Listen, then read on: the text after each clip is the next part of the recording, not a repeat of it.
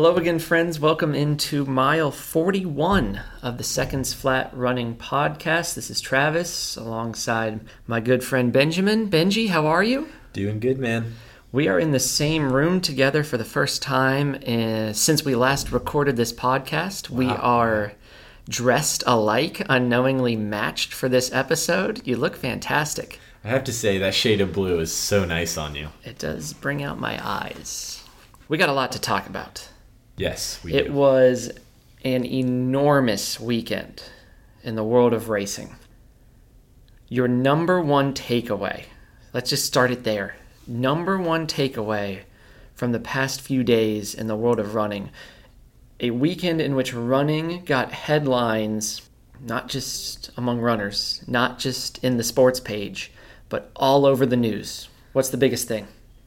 With the proper engineering, anything is possible. Mm, okay, we'll dive into it.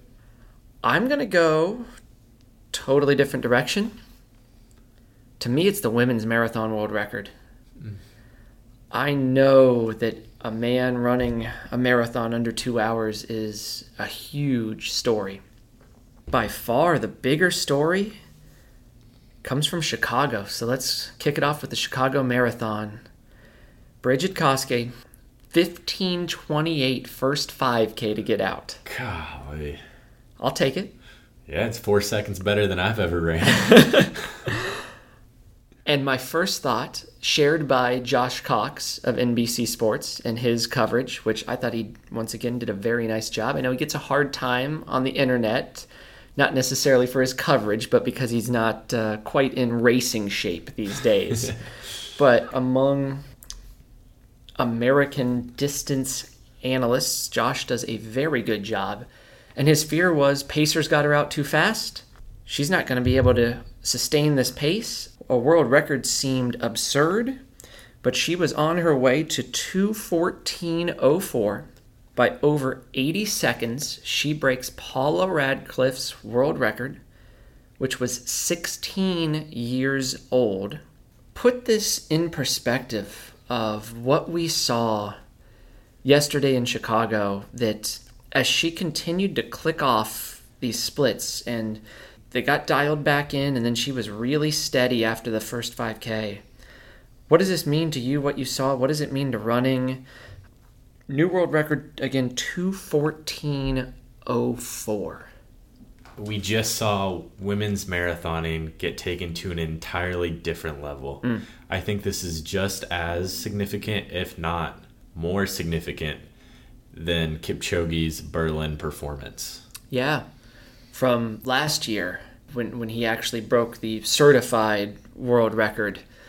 I would agree with you based on how much the record dropped, but also how long it had been around. It right? was not a weak record or something Yeah. everyone was getting right up to. Right, and when when Paula Radcliffe broke it, it was a huge jump too. Mm-hmm. And as you said, people really haven't been poking the bear over the past few years. We've seen Mary Keitany flirt with it at times, and then at times in trying to flirt with it, blew up. Her best races have been with really hard closes and negative splits. In some ways, this comes out of nowhere. We knew they were going to go out on a pace to target course record pace here, which seemed very realistic. But we didn't hear a ton of hype is okay, is she ready to be the world record holder leading up to this? And and part of that might be because of all the other stories both in Chicago and worldwide that drowned out just how good Brigid has been for the past couple of years with World Marathon Major Championships. She just ran an incredibly fast uh, half marathon, insane at the Great North Run, going under 65 minutes. Not a certified course again in that case, so it was a world's best, not a world's record in the half marathon. So we knew she had the wheels, but when she got out that fast and looked really comfortable, it was how long can she hang on? How long can she hang on? And as you watch the splits come in, it was evident not only was she hanging on, she was going to take this thing easily. Cool moment with Paula Radcliffe at the finish line. Uh, Paula does a lot of commentary for races now at the finish line to congratulate her. But I, I think you're right. It the sport might not get as much attention as men's marathoning, but what it did was definitely on that same plane as Kipchoge at Berlin when he busted through the record. Speaking of that, the athlete formerly known as Dennis Kimetto was in the field this Oh, week, former world record. Oh, yeah, most people don't even realize. Uh, he was in a men's race that was a really fun race down the stretch. We had four guys duke it out, and it goes to Lawrence Cherono, who did almost the same thing at Boston in the spring. He is now your Boston and Chicago champions for 2019 in actual kickers races that we hardly ever see in a marathon. There there's your winners, but it's the people who didn't win or in some cases didn't even make the finish that all the attention was on. Leading up to this, last episode we talked about the Alberto Salazar suspension and the impact that might have on his athletes. The two primary ones we're thinking about in this case are Galen Rupp in the men's race, his return from in- injury, and Jordan Hasay in the women's race, who wanted a pacer to go out on 70 minutes through the half and make an assault on Deena Kastor's American women's record. How'd that turn out? It did not turn out well. we saw Jordan having to pull out around the two mile mark because of, or well, she actually went through the 5K, but Yep. she stopped at two miles to try and stretch out a hamstring issue Mm-hmm. and dropping out shortly after 5K. And then we saw Galen drop out due to a calf strain at mile 23. Yeah, we'll hear more hopefully in the coming days from both of their camps. My question for Jordan is did we know anything about this leading up? Is this something new that popped up? Right. Uh, I, I mean, I haven't seen anything to suggest she had had a, an issue with this earlier. For Galen, it's, I think, a really concerning injury, just given where it is and the surgery that he had. Yes, had exactly. right? So he had an Achilles issue before the Haglund's deformity and had an Achilles surgery, and knowing that he's feeling some sort of calf strain or tightness, which, according to what we read afterwards, said that he was feeling this at like 10K into the race. Yes. I thought his approach early on, if he would actually felt good, was probably smart. The Pacers went out on 204, like 206 is his best, and he stayed to the back of the front pack and kind of let them go. And having not raced in so long, this seemed reasonable. He hadn't been in competition since Chicago a year ago. He hung back, and he hung back behind another racer who is a huge question mark coming out of yesterday, and that is what happened to Sir Mo, last year's champion, the heavy favorite coming into the race, who skipped the World Track Championships at Doha. We had heard, oh, he might be coming back to do the 10K. That had been the plan Right. for much of the year. I bet he wish he did. Yeah, he, he chose to skip that and instead focuses solely on Chicago and essentially just blew up. Another real question mark. So let's tackle this from a bunch of different angles now for yesterday at Chicago. Obviously, the women's world record gets and deserves the most attention. On that note, what more can we see from Brigid Kosgei? Who knows? Honestly, I mean, like, doesn't it feel a little bit like that's an open-ended question of? I mean, Is it fair to even expect more from her? right? I think Will she ever touch that sort of performance again? I, it feels almost silly to think that she can, knowing that it's a flat course. She's in great fitness. The weather was nice. Mm-hmm. All those variables are there. But on the flip side, what about Berlin? What about London? And what about the other fast courses in the future? So, just putting it out there, not expecting you to have an answer because I don't have one at all. I think we're we knew she was really, really good, and this just struck us with how exceptional it was yesterday. We know it wasn't so great for Jordan Hasay and Galen Rupp, so how about this question? Good day or bad day for American distance running yesterday at Chicago? Fantastic day. Okay, I I don't know that I'll go to fantastic, but overall, I think I agree that I would say good. And why do you say that? So, in the entirety of 2017 and 2018, only two American men had broken 212 in the marathon Galen Rupp and Tim Ritchie. So, Rupp 206, fastest at Prague. Tim Ritchie was at CIM in the U.S. Championships in December of 2017. Yes. Now, this year, earlier this year, we already got off to a good start. Our boys rolled at Boston. At Boston, you had really strong performances from. Jared Ward and Scott Fauble. Uh, yep, absolutely. And then what happened at Chicago? We saw 10 American men go under two hours and 12 minutes. So there was a nice pack of 210 guys. Where, where were we with the 210 guys? Who was in that field? So our top American was Jake Riley at 210.36. Yeah. Followed by a recent graduate of your Colorado State Rams. We love that program. Jerrell Mock. Not Cole Rockhold, but close. Yes, the 24 year old ran 210.37. You know what I love about the Jerrell Mock story? Not just that he's from Fort Collins and we're huge in Fort Collins, but also that a young guy, pretty much straight out of college, made this move to the marathon. And I actually I don't always advise that for, for athletes. Right. You want to work up to it, you want to be prepared. But it is fun to see because this is as we've discussed what is happening in East Africa. They're going to this event really young and they're spending the heart of their competitive career in it. And so it'll be a nice fun case study to see what Jerrell Mock does over the course of the next decade because he is incredibly young for a good marathoner. Galen Rupp was half a decade away from even running a marathon That's at true. that point in his career. And he goes in the 210 range and one more, right? Under 211? We actually had two more under Oh, 211. okay.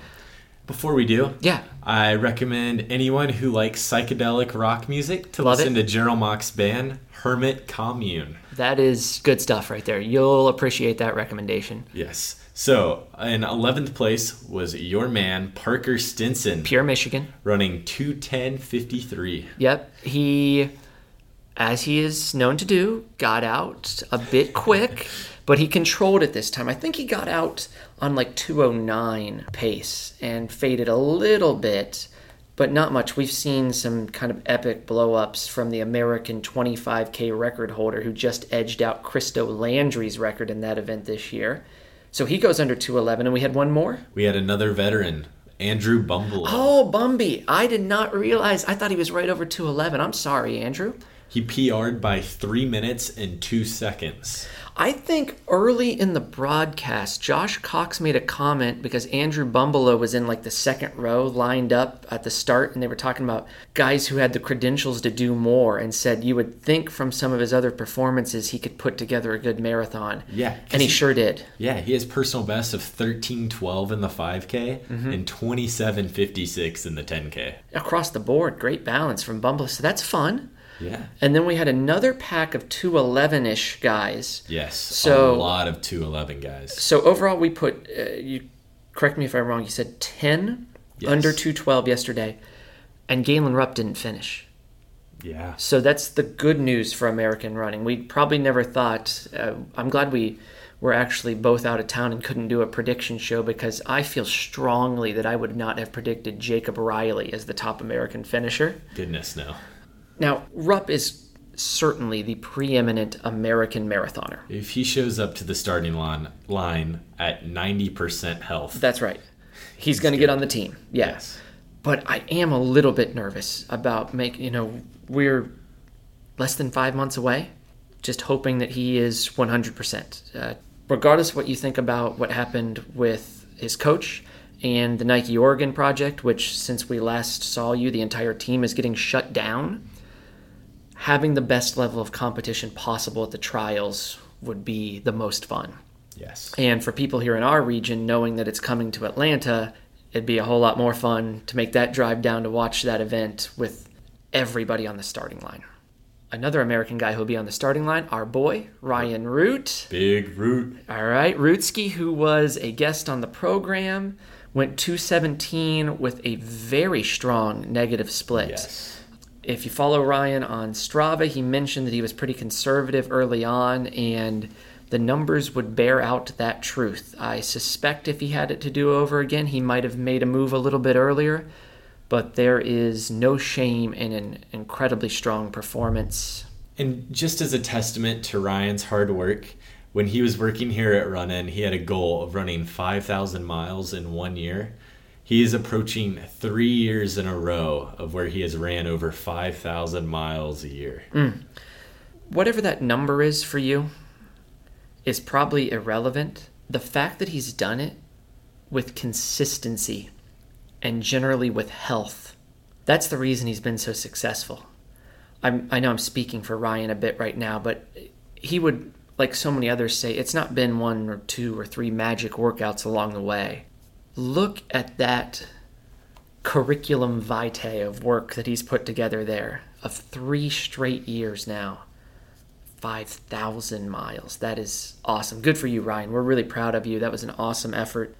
I'm going to flip to the women's side as an addition to why I think it was a really good day for American running. Emma Bates, 225. She likes the marathon. Yeah, only her second appearance. She wins the U.S. champs last year at CIM in, in 228, betters that by three minutes. Steph Bruce is right behind her. She is jumping from a 229 to now a 227 ish PR. I can't remember the exact number on her. Do you have that? So that time on Stephanie was 227.47. Okay, great finish from her. And she was closely followed by Lindsay Flanagan. Right, that was the point I was going to make. I think we had four, maybe five Americans in the top 10, even without Jordan Hasay. We had five. Five Americans in the top 10 without Jordan Hasay, with Sarah Hall having been at Berlin and then returning for New York City, with Shalane Flanagan on the other side of the world broadcasting a marathon in Vienna, Austria. Des Linden's not there. Amy Cragg, you know, these these huge names are, are not there, and we still had five in the top 10. So that's exciting to me. I'll also give a seconds flat shout out. My girl Jessica, we've been working with this year, had a three minute PR at Chicago. So good on you, Jessica. Nice. Proud, proud of you. Great work.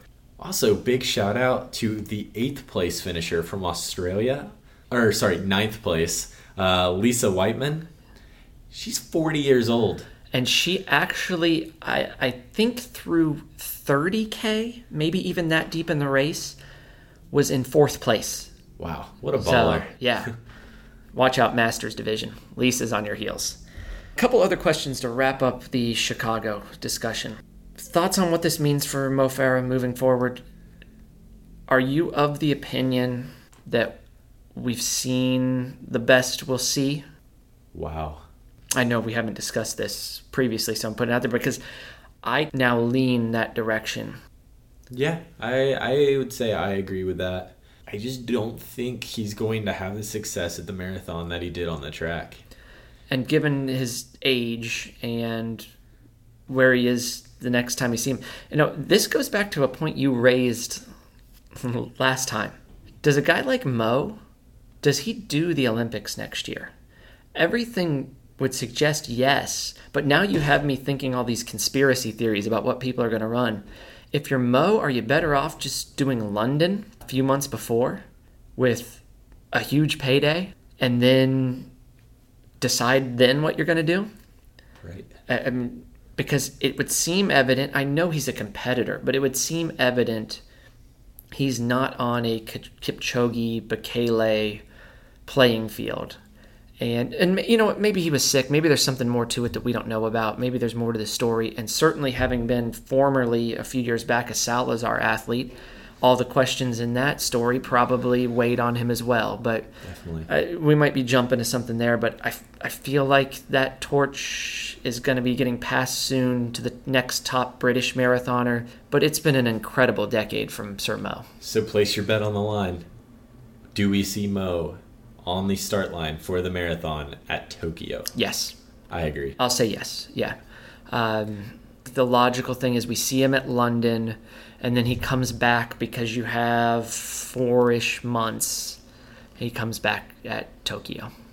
And rather than going for a payday somewhere next fall, like just going to Chicago instead. And I guess maybe the next question is this seems like snap judgment. Has the Rupp trajectory changed?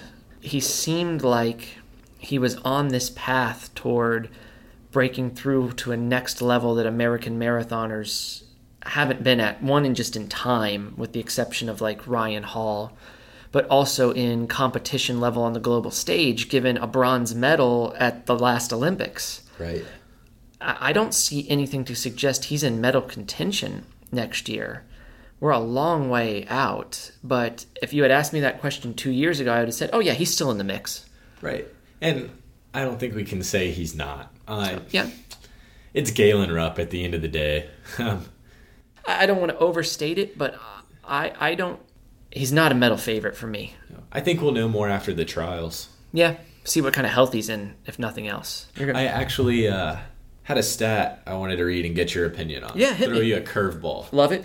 It actually goes back to what I said earlier is my takeaway from the weekend was that with correct engineering, anything is possible. So the controversy in the running world, especially the marathon running world, has been the Nike Vaporfly shoes and the Next Percent shoes. Yeah.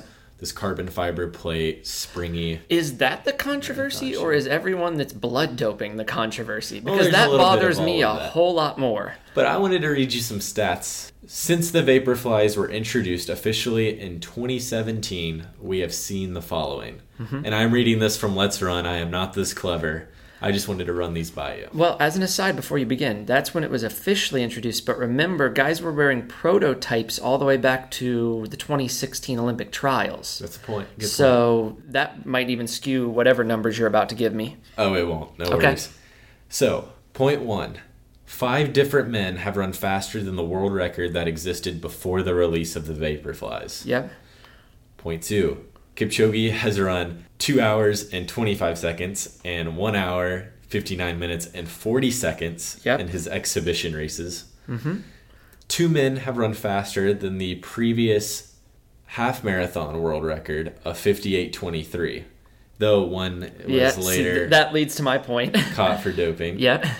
There have been seven performances that have been recorded faster than Florence Kiplagat's pre-Vaporfly world record of 65.07. hmm For the women.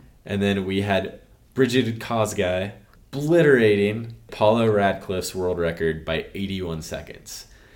How much of this is we are just kind of evolving the sport? Coaching is getting better. People are training longer. We have younger people starting this marathon training earlier. And then how much do you think of this is actually the shoe? Okay. It's funny you mentioned last there what Brigid Kosgei said after the race. She was not even planning to wear the shoe, right? It was something I think her agent or coach told her as part of her contract she was supposed to. She said after uh, the Ineos 159 challenge, uh, she decided to. I actually have a direct quote from her if you want me to read it. yeah, please. My agent told me I'm supposed to use the pink one, the next percent, and I refuse. I was just 50 50 to use the pink one. But something came in my mind, say that yesterday Kipchoge run and use the same shoes and other pacemakers. Why not me? Yeah. So, oh, big can of worms here. I think the shoes are part of it, of, of what's happening. And as someone who ran a marathon a week ago and wore the shoe, I, I don't know if you'll call it advantage, but the the efficiency gained in those shoes is real. And I think it's as much about the cushion as it is the carbon fiber plate. I know for me, I just feel fresher late. I just feel a little less banged up. And being able to combine really high cushion with really light weight is just something we didn't have before. Right. You're seeing, you know, you talked about just an evolution of the sport. I think that's natural too. We get better. Records are made to be broken. The doping controversies worry me far more than the shoe. But my opinion about the shoes changed a little bit this weekend. So I'm going to use this to segue into Ineos 159. Great.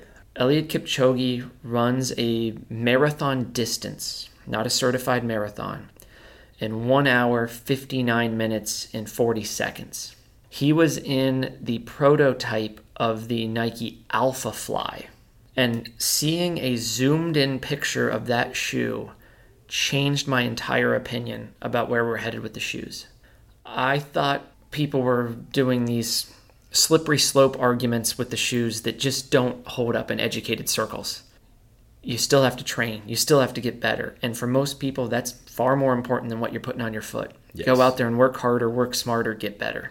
But when you see the front of this shoe zoomed in that looks like pods and almost like a spring system, Yes. I feel like it's gone too far at that point. And where we stand on carbon fiber plates, I it's up in the air. I've done running without them. I've run good marathons without them. If we all decide that that's no longer going to be legal, I'm happy to switch back. But I do want it to be about pushing human limits, not maybe necessarily technological limits, because that's how you opened this. And Kipchoge, in his quotes after the race, he talked about how this is pushing human limitations. That was the beauty of what he did. Someone ran the 26.2 mile distance in under two hours. I found it super exciting and inauthentic. Hmm. It, I enjoyed it as much as it bothered me. I was up at three in the morning watching. I love that people who don't normally tune in to running are aware of this story. No, I had a friend in my group at church whose daughter runs cross country but otherwise is not a serious runner texting me the next morning about did you see what happened that to me is good for our sport that people are aware and paying attention but it doesn't count as a world record we understand that and i think it does a little bit take away from when somebody breaks whether it's kipchoge or someone else when that person now runs 2.0 and 35 seconds, let's say, in a real marathon and sets a new world record, we're going to be like, well, didn't someone already run faster than that? Exactly. We've already done this before. And so uh, it's a little bothersome to me from that perspective and the shoe perspective. And I'll add two points. One, if it wasn't him, if it wasn't Eliud Kipchoge, I think I would be even more. I, I, I hate to say that I'm just like being a Debbie Downer, but I think I would be even more so if it was someone else. Because he is held up generally as someone who does the right things and is a really good person, and most people think to be a clean athlete. His presence made it a little bit more legitimate to me than certainly anyone who's got questions swirling about doping. But the second point I'll add is I'm not sure what this actually told us about human limits. Because I think we did not see Eliud Kipchoge's limits. I, I don't know that he pressed his limit because he followed in behind Pacers on a very specific time scale and held to that until very late. Yes. You know, he's down to like the last mile before he broke through the Pacers. If you haven't seen it, get on YouTube and watch. I mean, these Pacers are 40 plus of the greatest athletes in the world. These are Olympic medalists. These are the cream of the crop, and they were so excited for him. Oh, that that was my biggest takeaway from the event is just running can bring people together. Yeah, there was a beauty to that, and that's what he has for so long tried to promote. He has been a champion of making the world a better place through running. And I love that perspective. But we are missing an incredibly significant variable if we're going to test his limits. And that is competition. Yes. There is no competition in that race. If we had somebody, we've discussed this a little bit before, so we won't go down the rabbit hole too far. But if he had somebody to race against, what does that mean? Because in study after study of when people run their best and how records get broken, the element of competition is hugely valuable in running your best race. Who knows? I mean, they had to keep it under control because they don't want this thing to blow up and not break too. But I wish they had changed that pacing and taken that green laser and started moving it a little faster on that last 5K Right. and had those pacers push it more and see what would happen.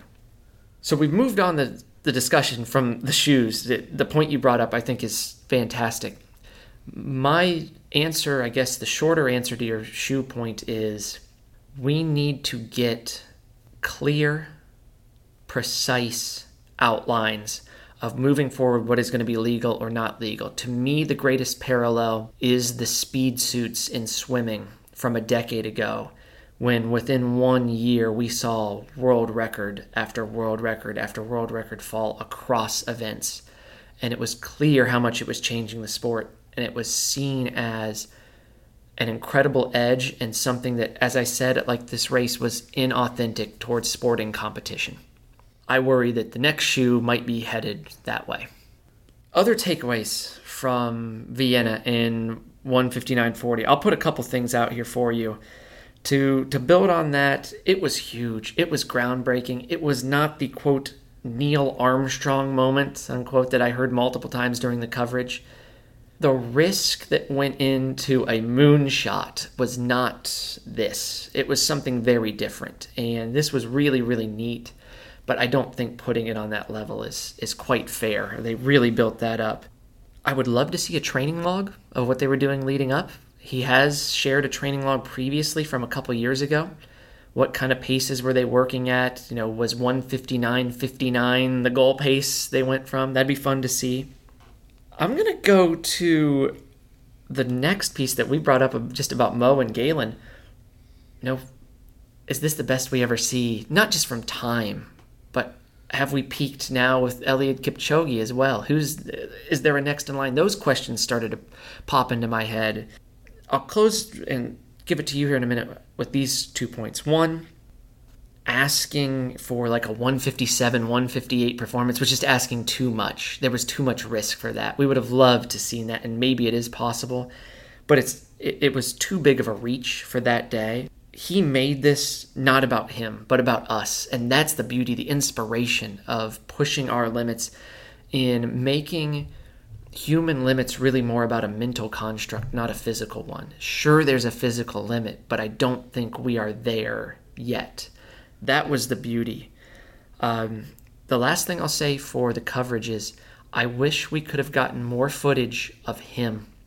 The head on stuff, all we see is the pack and the Pacers, and you barely see him. And the stuff from the side, we could see him more.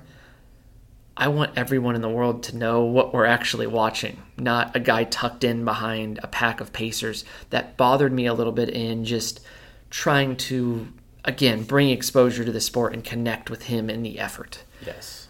I've rattled on about a bunch of different things there from 159. I am both strongly hot and cold on what we saw this weekend in Vienna. What are your thoughts, Benji? I thought it was neat. Um, yeah. I don't know that it changed anything for me. Um, it's just as impressive to me, honestly, as when he ran two hours and 25 seconds. Mm. Yeah, I think Kipchoge's a great human, and I'm excited to see him race again. That was simple, concise, but eloquent. You fairly summed up a lot of my more long winded thoughts. I built you the clock, Benji just told you the time it'll be exciting to see where he goes next to add to your point there of where when and where we see him again in the future. And then what we really want the real groundbreaking moment is when does somebody break two hours in an actual race? Because that's the one that should really get us all fired up. Definitely. And I do want to add for people who didn't see it and don't know why this doesn't count toward a world record, the pacing that they used having drinks provided to him on bikes that were moving alongside of him rather than having to grab him off a table, those little things. The pacers moving in and out, not having the same pacer, but them exchanging throughout. Um, having him be the only competitor. There was actually no one to race against. All these are reasons why it's not a record legal attempt. Now, in probably, I guess, the biggest moment of the past couple weeks of marathoning, I survived a race. Yeah, you did. I Came home with a shiny new personal best. Uh, yeah, I know you wanted to dive into it a little bit more, so I'm happy to share my experience at the St. George Marathon. Before you ask some questions, I will say to the listeners, I recommend it. It's beautiful. If for nothing else than the beauty of the course, the first few miles of this started before sunrise, and just dawn coming over the canyon, hitting that desert floor in the morning was absolutely breathtaking. Colors coming out of the canyon, the weather was fantastic, and plus it's it's a part of the world, St. George in Southwest Utah, where you know I was able to go do some hiking afterward at Zion and Cedar Breaks and, and other parks around, but you're close to the the Grand Canyon and Bryce and Arches and all this stuff isn't too far. So if you're looking for a fall destination to run, put it on your list. It was great. And uh, as we were told, like, gosh, it's been a year and a half ago now, I think, when Bill Pierce, uh, professor at Furman, I asked him what's his favorite race from his huge list of experience at all kinds of distances, and he picked St. George, and it was a good pick. So it's yours, Benji. What do you want to know about this breaking 240 attempt that I'm sure some sort of documentary will come out soon? Sure, let's provide the listeners with a little pretext. Please. Talk about your health. You had a little Mm. scare hiccup. I don't know what to call it. a health scare. It was it wasn't that serious. It was definitely a hiccup. I don't know what happened. I certainly had allergy issues. That was you know some sinus and throat stuff going on, and then something that may have been the flu. I don't know, but the stomach, oh, tummy was not happy, and just chills for a couple nights, and legs are sore, all that kind of stuff. So I had to balance like at first it was okay, I'm just feeling a little crappy. This stuff happens while you're tapering. You get out of routine and you don't feel great. But by the day before, it was do I actually do this because I have another one coming up in a couple months. I can save it and make another attempt, but I felt good enough the morning of I got up at 3 and went out and jogged 5 minutes just to see how I felt and I felt good enough that I knew I was going to start. I knew I was going to get on the line. And in the back of my mind, I really think I thought, if I'm getting on the line, I'm probably going to finish and run this as well as I can. So I cannot, will not use feeling bad as an excuse. Maybe I could have done better, but I am totally content with what I did in those circumstances. So you jog your five minutes, ultimately decide you're going to start. Yep. Let's start. Yeah. The gun goes off. It was uh, it was great. They you had to get bussed up from the finish line because there was really kind of uh, really I guess just one way in and out of the canyon there on the highway where we ran. It's in the 40s, which I loved at the beginning. Crazy windy up at the top because we're pretty high elevation, right? You're 5,000 plus feet. There was a, a little area they had set aside for I think maybe the first 50 to 100 bibs, and I, I somehow ended up in this group that gets this elite corral. I don't know if anyone has ever been less of a fit in an elite corral than I was that day, but thank you to the people at St. George for putting me there with nice space and heaters and our own bathrooms and area to warm up and it was really kind of cool and as we closed to just a couple minutes before race time and they uh, the push rim guys started we moved out to the start line you got 5500 other people behind a rope that I'm looking back at that they are looking at me warming up like that guy's good. And I'm looking at him like boy I just hope I can finish this race. Uh, so we got out and it was pretty much locked in about where I wanted it. I, I started the first 5k essentially on pace from my previous marathon PR which I thought was really safe uh, I knew from my body of work leading up that if things were going well, I was going to run a better race than I had ever before. Highlight for me of the race was again those early miles, the desert morning, and at about five, six miles, locking in with two guys from northern Utah who both had actually spent at least a year on the BYU cross country team Oh, cool. earlier on, which was so much fun. So I, I want to thank two guys there, uh, Tyler and Ryan, who I ran like five plus miles with. There is a really, really big uphill at mile about seven or eight. And going into it, Ryan told me he said there a professor at BYU had worked with, um, I, I believe, had worked with Jared Ward, who we know has done some statistical modeling on marathoning, and I, this other professor who had been a previous champion at St. George. They had worked together to create an optimal pacing guide for how to attack the uphills in this. Oh wow. And I guess at our kind of goal pace, they said dial back 40 seconds that mile. And then in the subsequent miles where it tapers off and gets a little more gradual, dial back, I think, 15 to 20.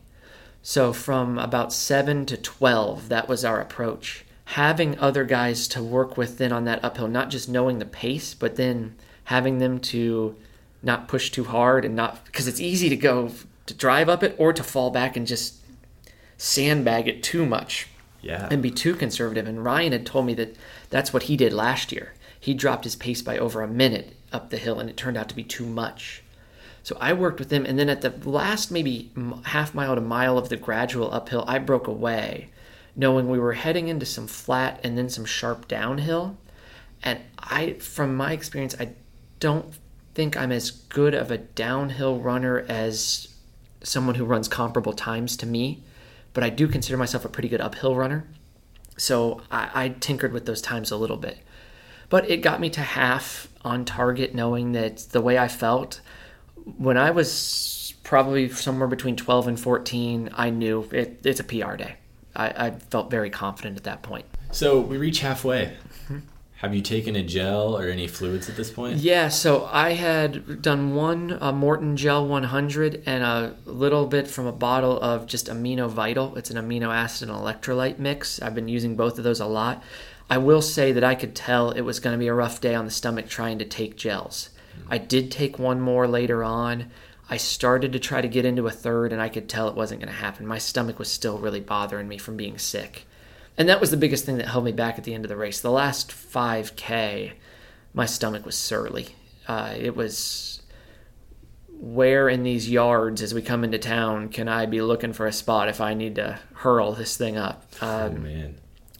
but I, I and I sent this. We have a group text with friends of ours that we all work out together at times, and you know people are sending me stuff afterward. And the first thing that I sent afterwards, this is it's stupid, but it's legitimate. From about halfway on, every mile I came back to a single thought. I don't know why it popped into my head, but I was in Utah. And I, I thought back to 22 years ago in the NBA Finals, Michael Jordan at Utah has the flu and puts up this incredible performance on the way to the Bulls winning the championship. And I was a huge basketball fan growing up. My dad was a basketball coach. And it was just in my head. And I started to think about let's make it that kind of performance. It's not the same scale. I know that. It's ridiculous of me to think that. But just knowing somebody else has fought through feeling really, really bad like this and actually not just fought through it, but had a great performance, it drove me to think to myself, I'm going to get to the end of this and I'm going to tell all those guys back home I had a flu game performance. And you did. And I did. You know that that was it was in my head. I was going to have it drive me, and I don't know. From 23 on, I was struggling to find that strength for it to drive me anymore. But you know what? I got there, and it was the first thing I sent everybody because it, it really did resonate with me. Trying to find a different mental gear. It's about. it- It's the Kipchoge idea of being about human limitation what is my limit? Where can I press to that I haven't been to before? And how am I going to respond when I'm pressed to that point? I'm overall proud of how I responded. But as every marathoner, I can look back and say, you know what? I probably could have gotten some time here and some time there, regardless of how I felt. I would say because the second half is downhill, I knew I was going to be able to go with a negative split. I think it was about a three minute negative split. But if you are looking for that optimal, like set myself up for the fastest course possible, I don't know that this is the place, Really? given the uphill early. And the downhill in so many points was so sharp that if you're able to run those kind of grades beforehand, this is the spot for you to run really fast. But the downhill you get in the second half of this, while I certainly ran faster, it, for me, it felt too much. Hmm. I, you know, if I'm going to set up my perfect course, it's largely flat with some gradual long downhills, right? And, and there was some sharp stuff where it was just like, even though I had practiced some downhill running, I, I don't know that I have access to places, enough places where I really could have gotten the practice I needed for that. So just be cautious of that if you choose to go run there. So you're not able to press as hard as you want the last 5K because of stomach issues. Mm-hmm. You come into the finishing straight You try a 10 second surge. I did. I put a surge because I knew I had about 300 meters left and there was a guy not too far off from me. I made a surge and I was moving on him.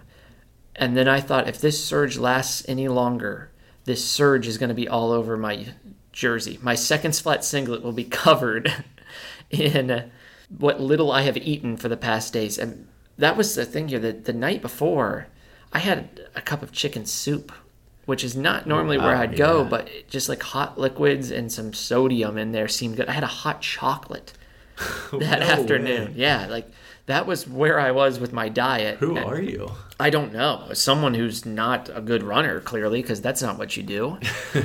I, but yeah, I'm thinking, okay, this is probably going to end up with hot chocolate all over if my surge. So I gathered it for like five seconds. I settled, and then I thought, okay, I just got to go for it, and I went for it again. Did you get him? I didn't. He got me by a few seconds. But Uh. you know, you're thinking about that as you race. Like that's someone that I, I really should have targeted to, to beat. And now I'm so excited that I come out of it feeling well now. And I get an opportunity quickly to go back in and do another one. That's not something I would normally do. And I only signed up for the second one because I have friends doing it.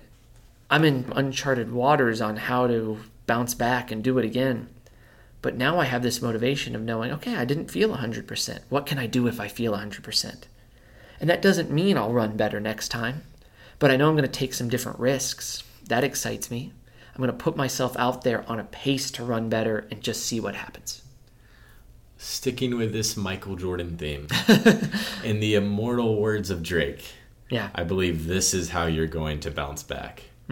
You're going to bounce back like 2 3 did with 4 5. Oh, I did have the, as I started thinking about the Jordan flu game, the second half of the race, I had the um, the Jay Z Kanye Watch the Throne lyrics from like ten years ago Nice. of of Jordan Game Six in my head. So then I've got like this just running on loop in my head, bothering me the whole way Uh, home. it gives you some swagger though.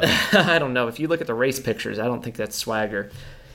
But uh, again, overall, awesome experience. Recommend it for everyone. And as I've said many times, it's always fun to come home with a PR. I don't think you can ever complain about that. No. And, and could and should it have been better? Yeah, probably. But when I hit the flight to get out there, if you had told me, okay, you're going to get a little bit of a PR here, you're going to run 239, for an athlete of my ability level, I'll take that every day. Six minutes per mile for a guy who, in his first mile attempt at age whatever it was, 12, in eight minute mile. That, that's coming a long way, and that's something that you can be proud of. So it, it was it was an awesome experience, and I'm ready to bring back something faster next time. awesome. No doubt you will. So, uh, a couple other amazing performances we want to hit before we get out of here. Kona was this weekend, Ironman at Kona. Uh, we got a new course record there, but also we want to congratulate our friends here in town from the Tri Marnie training group. They took uh, five athletes out there, Carell and Marnie did. Uh, for Marnie, that is, that is her fifth finish at Kona and 17th Ironman finish overall. Wow. It hurts just even thinking about that thing. All, in other Ironman news, two of the guys that we train with were out at Chattanooga a couple weeks ago. We didn't get to mention that. So our boy Craigens, the man of a million nicknames, grinding through some terrible conditions out there to finish. So good for him. I think he was top 10%. Our man Spencer had some problems on the bike, some mechanical issues. He's going to get back at it better than ever because that guy right now is so fast. He's going to put up a good performance for you soon. And of course, I have to shout D3 pre-nats from a couple weeks ago that we didn't get to. Our boys from Otterbein, you know the Cardinals are my team. Ooh. Top three finish. They're going to be sneaking around the old chicken coop late season. Those boys are scooting this year. I, I am calling early call on a top 10 finish at Nationals Man, for our bold. friends, our friends there. Anybody else you want to mention? Just anybody who ran a few miles this week, just hit me. Greer High School Yep. ran at the Coaches Classic meet this weekend, Yep. putting their top four and the top 24 runners in the state. Okay. Also, most of their team was sporting a new piece of jewelry as they all got an earring, and I am a big fan of this move. Oh, I was unaware. yes, we got uh, Cohen leading the charge with a big old diamond in his Oh, ear. Oh, I bet he looks fantastic. Uh, he's adorable. I bet Coach Roberts is fired up. Did he get a an earring as well? Coach, did he? Uh, he didn't really want to discuss that. Okay. But I will ask privately. please don't. Okay, I will. Wow. Okay, well, good on them. Last piece of news. Seconds Flat Athletic Club t shirts are in. Shoot an email if you're interested in one or swing by run in. Got some I'm going to be sending out to my athletes, but we've got a bunch of those ordered, so we're going to have extras around. And we'd love to see you sporting it in our old school, old English logo on that soft tri blend t shirt. Benji, I think that's it. We good? I'm good.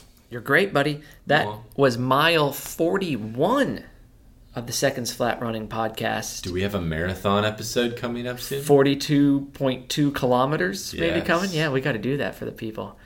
Uh, Seconds Flat Podcast at gmail.com. Questions, comments, topic ideas, or maybe you're interested in some Seconds Flat apparel. Catch us there. We'll see you next time now. Have a good one. Peace.